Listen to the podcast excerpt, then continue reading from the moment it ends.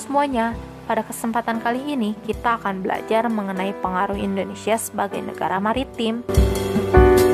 Dilihat dari aspek geostrategis dan seiring dengan pergeseran pusat ekonomi dunia dari poros Atlantik ke Asia Pasifik, di mana kawasan Asia Pasifik saat ini merupakan kawasan industri dan sangat dekat dengan sumber daya alam untuk bahan baku industri sehingga hampir 70% total perdagangan dunia berlangsung di antara negara-negara Asia Pasifik dan lebih dari 75% barang hasil industri dan hasil sumber daya alam yang diperdagangkan ditransportasikan melalui laut dan sebagian besar melintasi laut Indonesia.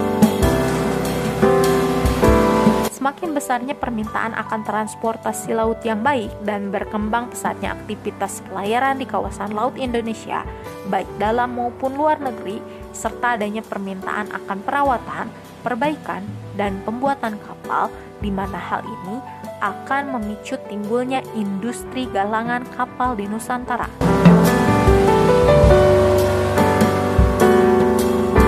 Perairan Indonesia yang merupakan jalur perlayaran internasional akan membawa dampak yang sangat besar bagi aktivitas pelabuhan di Nusantara.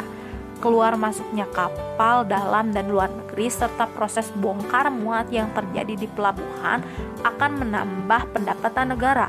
Menjadi tantangan tersendiri bagi pemerintah Indonesia untuk meningkatkan standar pelabuhan-pelabuhan di Nusantara menjadi pelabuhan bertaraf internasional agar sesuai dengan visi Indonesia menjadi tol laut dunia.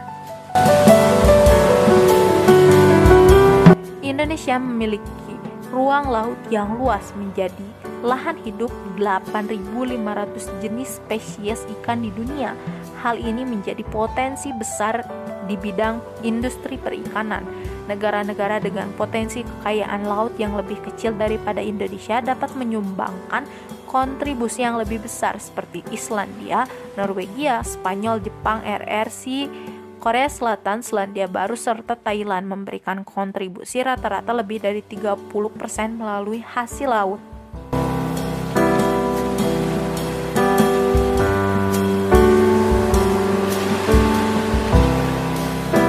Indonesia telah dikenal oleh bangsa-bangsa asing di dunia akan ketangguhannya dalam mengarungi lautan dan samudera.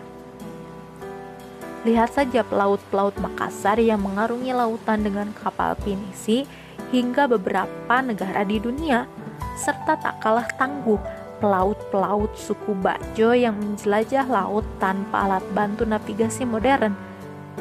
Saat ini, jasa pelaut-pelaut Indonesia banyak dipakai oleh perusahaan asing yang bergerak dalam bidang transportasi laut. Tak kalah sedikit dari mereka yang memegang jabatan sebagai kapten kapal.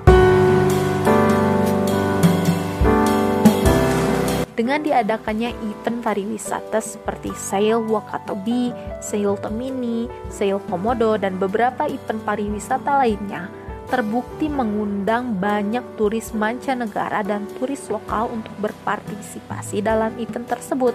Pelabuhan-pelabuhan Nusantara sering disinggahi kapal-kapal pesiar asing yang tengah melakukan perjalanan keliling dunia. Banyaknya pulau-pulau indah tak berpenghuni di Indonesia menjadi potensi dan tantangan tersendiri bagi industri pariwisata Indonesia. Sebagai raksasa yang tengah tertidur, Laut Indonesia menyimpan potensi yang sangat besar bagi peningkatan perekonomian dan kesejahteraan rakyat Indonesia. Jika potensi ini tidak dikelola dengan baik, tentu akan membawa kerugian yang besar bagi negara. Tiap tahun jutaan ton ikan dicuri di perairan Indonesia oleh nelayan asing, Tentu saja kita tidak bisa menjadi penonton melihat perairan Indonesia yang merupakan alur pelayaran internasional dilewati begitu saja oleh kapal-kapal asing tanpa adanya strategi untuk mengambil manfaat dari potensi tersebut demi mewujudkan cita-cita Indonesia menjadi poros maritim dunia. Demikianlah pembelajaran kita kali ini. Semoga kalian bisa membawa manfaat dari pembelajaran kita kali ini. Cintai terus Indonesia, kenali lebih jauh, semangat belajar. Sampai jumpa.